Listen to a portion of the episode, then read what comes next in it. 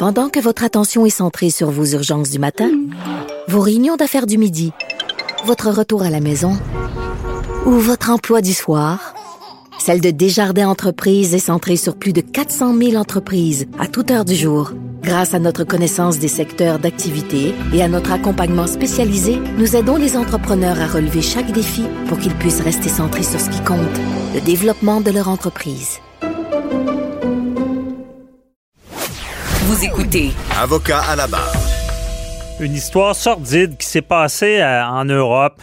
Euh, on n'en a pas beaucoup entendu parler ici, euh, mais c'est c'est le docteur Sarah Amélie, pardon, Alimi, qui a été brutalement agressé et poignardé à mort lors d'une horrible attaque antisémite qui est survenue en 2017. Son corps a été ensuite été jeté par la fenêtre de son appartement parisien. Ça s'est passé à Paris. Et euh, là, tout le débat, c'est qu'il euh, y a quelque temps, la Cour de cassation française a jugé que l'assassin euh, du docteur Alimi n'était pas, on appelle ça là-bas, pénalement responsable de ses actes car il était sous l'emprise de la drogue. ici, on appellerait ça une non-responsabilité criminelle parce que la personne aurait pris de la drogue. Nous, ici au Québec, on a réglé le problème depuis longtemps parce que ne peut plus, euh, quelqu'un ne peut pas être euh, non criminellement, responsable s'il s'est intoxiqué volontairement, donc s'il a pris de la, de la drogue ou de l'alcool pour des crimes commis contre la personne, dont, dans ce cas-ci, un meurtre. On voulait en savoir plus sur ce dossier-là parce que euh, à Paris, il y a eu des manifestations monstres. Les gens sont, sont fâchés contre cette décision.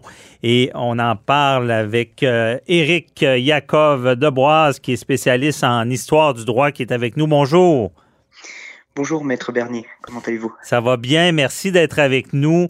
Euh, c'est tout qu'un dossier donc qu'on n'a peut-être pas beaucoup entendu parler ici. Rappelez-nous un peu qu'est-ce qui s'est passé dans cette histoire?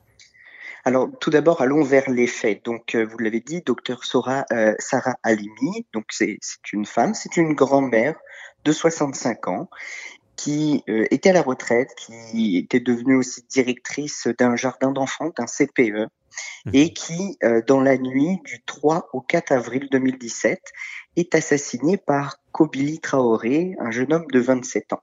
Ce jeune homme s'introduit chez elle par le balcon de ses voisins et euh, pendant une demi-heure, il va se mettre à l'insulter, à essayer de l'étouffer, il va la frapper, elle crie, elle est violentée, elle appelle au secours, la police est là, mais elle n'entre pas, et finalement, au balcon, elle est jetée par-dessus bord, elle est défenestrée, et, euh, et c'est seulement au bout de 20 ou 30 minutes après avoir été jetée du balcon que finalement le, elle va décéder.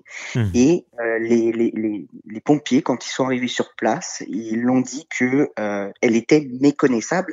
Et l'analyse médico-légale indique clairement un acharnement bestial. On a retrouvé au niveau du visage 24 fractures occasionnées par des coups. Mmh. Vous imaginez la violence et l'acharnement qui a été fait contre la personne. Donc, de nombreuses questions sont posées parce que il n'y a pas eu intervention de la police.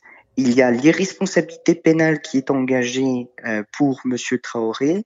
Il y a aussi l'absence de jugement, le refus aussi au début euh, de, de l'histoire de la qualification du crime comme antisémite. Donc ça fait beaucoup et effectivement ça ça choque les gens et les mmh. gens sont révoltés à Paris, il y a eu dimanche dernier. Mais on va revenir sur les manifestations. Est-ce que dans les faits, euh, le lien entre cet homme-là et euh, la docteure euh, Alimi, parce qu'on on pense qu'il aurait crié même des, mots comme Alak Akbar ou des... des on, pense vraiment que c'est un geste antisémite, mais est-ce qu'ils se connaissaient ou pas du tout?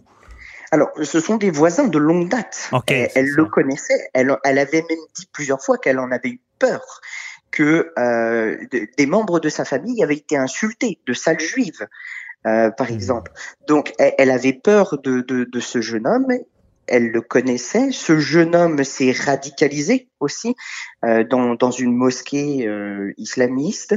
Et euh, le, le, fait antisémite est bel et bien reconnu. D'ailleurs, quand effectivement vous l'avez bien rappelé, quand il euh, la frappe, quand il la jette par-dessus le balcon, il crie plusieurs fois Allah Akbar, ce qui veut dire Dieu est grand en arabe, mhm. et à la fin, il dit aussi j'ai tué le shaitan, ce qui veut dire j'ai tué le diable, le démon. Donc c'est très clair, son crime est euh, fondamentalement antisémite. D'ailleurs, dans, dans l'analyse judiciaire qui a été faite, ils disent que sa bouffée délirante a trouvé un point focal quand il est rentré chez elle. Il a vu une menorah et un, un, livre en hébreu, et c'est ça qui a renforcé son, son, son, le caractère non seulement antisémite, mais aussi sa bouffée délirante et son acharnement sur la personne. Je comprends. Et on, on la Cour de cassation le, le, le rend euh, pénalement non responsable, mais c'est quelqu'un aussi qui, parce qu'il prenait de la drogue, si j'ai bien compris, c'est ça. Là.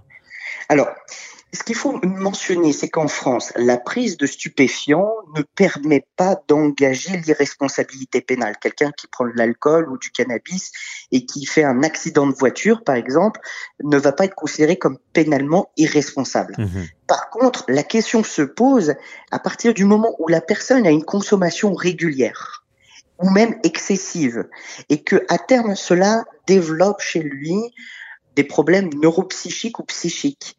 Est-ce que, dans ce cas, son irresponsabilité pénale peut être engagée? Eh bien, aujourd'hui, dans le droit positif français, bien la réponse, c'est non. Alors qu'au Québec, on considère que une personne qui prend de la drogue de manière volontaire, si après ça déclenche des problèmes mentaux, eh bien, son, sa responsabilité pénale est engagée. Mmh c'est là la différence. C'est la différence. C'est là aussi l'angle mort qu'il y a actuellement en France, parce que la question se pose aussi de la légalisation du cannabis. Et si on ne règle pas ce problème, eh bien, on va voir le cas se répéter et on va médicaliser le problème systématiquement. Mhm. Non, effectivement. Et c'est ce qui a choqué une nation de ce crime haineux. Euh, de, de, de, penser que la personne est non criminellement responsable, non pénalement responsable en France. Là non seulement non, pénalement responsable, mais ce qui choque les gens, ce sont en fait, il y a quatre faits qui choquent. Tout d'abord, l'absence d'intervention policière. Mhm. Le refus de la qualification antisémite au tout début du procès. le refus de la reconstitution de la scène aussi du crime. Alors que tous les partis étaient d'accord. Mais c'est le juge d'instruction qui a refusé. Mhm. Et enfin, ce qui choque aussi les gens, c'est finalement le non-jugement. Donc ces quatre éléments-là font que c'est la goutte d'eau qui fait déborder le vase, puisque les quatre cumulés, on est incapable d'avoir de, euh, une imputabilité. Mmh Il y a actuellement le devoir d'imputabilité qui serait de savoir comment ça se fait que la police n'est pas intervenue, qui a pris la décision de la non-intervention? Eh bien, aujourd'hui, on ne le sait pas. Parce que la non-intervention, euh, l'intervention, en fait, aurait pu avoir lieu avant parce que c'est une femme qui se sentait menacée et on n'a pas, été, on, pas été capable de la protéger. On n'a peut-être pas pris ça au sérieux. Là. Non seulement incapable de la protéger, mais ce qui est d'autant plus choquant, c'est que les voisins chez qui euh, Monsieur Traoré, parce que Monsieur Traoré est passé euh, par les voisins, les Diarra, qui sont des amis qu'il connaissait. Mhm. Euh, il, il, est passé donc euh, du, du, par le balcon pour aller chez Madame Halimi. Les voisins s'étaient réfugiés dans leur chambre et ils avaient jeté les clés euh, de, de, de, la fenêtre que la police avait récupérées pour qu'ils puissent monter dans l'immeuble. Ah oui. Donc la, la non-intervention est d'autant plus choquante. Mhm. Même au moment des événements, euh, on n'a pas agi rapidement. Et euh, c'est là, là, ce qu'on voit, si vous, vous, alliez en parler, de, c'est des manifestations monstres à Paris qu'il y a eu là. À Paris, il y a eu plus de 20 000 personnes. Il y a eu des manifestations dans le reste de l'Europe, en Israël évidemment, puisque le crime antisémite, il n'est pas jugé, il n'est pas non plus euh, reconnu. Enfin, il est reconnu, mais la personne n'est pas jugée du tout, donc ça, ça choque. Mm-hmm. Et dans la communauté juive, c'est l'arrivée à un point de rupture parce que traditionnellement, dans la République française, ce sont les institutions qui protègent la communauté juive de l'antisémitisme et des crimes haineux. Et dans le cas présent, euh, le fait qu'on ne puisse pas juger cette personne, eh bien, ça envoie un signal très négatif que euh, ben, la, la, communauté ne peut plus avoir un sentiment de sécurité. Déjà que par le passé, il y a des, des attentats islamistes qui visaient spécifiquement la communauté juive. Eh bien là, aujourd'hui, on est en train de dire comme offrir un permis de tuer en disant ben, si vous prenez du cannabis depuis longtemps ou un autre stupéfiant, ben, vous pourriez être reconnu mhm. pénalement irresponsable. Donc ça va, ça inquiète. Je comprends. C'est choquant. Euh, est-ce que ce mouvement, ben, ben, premièrement, est-ce que la, après la Cour de cassation en France, il n'y a pas d'autres recours, si je comprends bien? Il y aurait la, la cour d'assises, mais comme la cour de cassation reconnaît que toute la procédure a été respectée, la cour d'appel elle-même reconnaissant que euh, le, le, le, juge d'instruction avait bien mené, euh, enfin en tout cas bien mené, avait respecté le droit positif qui veut qu'en France euh, on, on, ne reconnaît pas mmh. euh, l'origine de la, de la bouffée délirante et donc la, la, pénalité. Euh, enfin la responsabilité pénale, eh bien, il n'y a plus de recours rendu là. Les seuls qui peuvent euh, amener un recours, c'est les politiciens qui pourraient modifier la loi et peut-être de manière rétroactive, on pourrait euh, ensuite faire un... Ou du moins, si, si une chose aussi horrible arrivait à nouveau, ce qu'on souhaite pas, mais est-ce qu'on on sent le mouvement populaire qui pourrait faire changer, faire bouger le gouvernement pour changer la loi? Ben, c'est sûr, moi, par exemple, j'ai eu ma petite sœur euh, cet après-midi.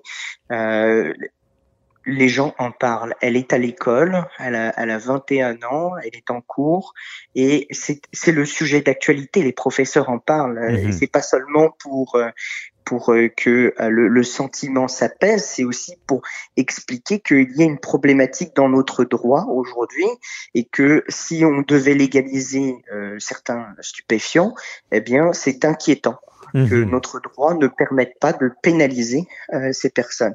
Et c'est là que le Québec est important dans l'équation, je pense, c'est que le Québec possède une expertise judiciaire et jurisprudentielle dont on pourrait profiter, mhm. puisqu'on a déjà l'expérience ici de la légalisation du cannabis et on a changé la loi en conséquence aussi. Oui, effectivement. On espère un changement. Évidemment, on sent l'injustice, on comprend le, mouvement euh, populaire. Merci beaucoup, Éric Yakov Debois, spécialiste en histoire du droit. Merci de nous avoir éclairé dans ce dossier-là et de l'avoir dénoncé. Bonne journée. À vous aussi, bonne journée. Prenez soin de vous.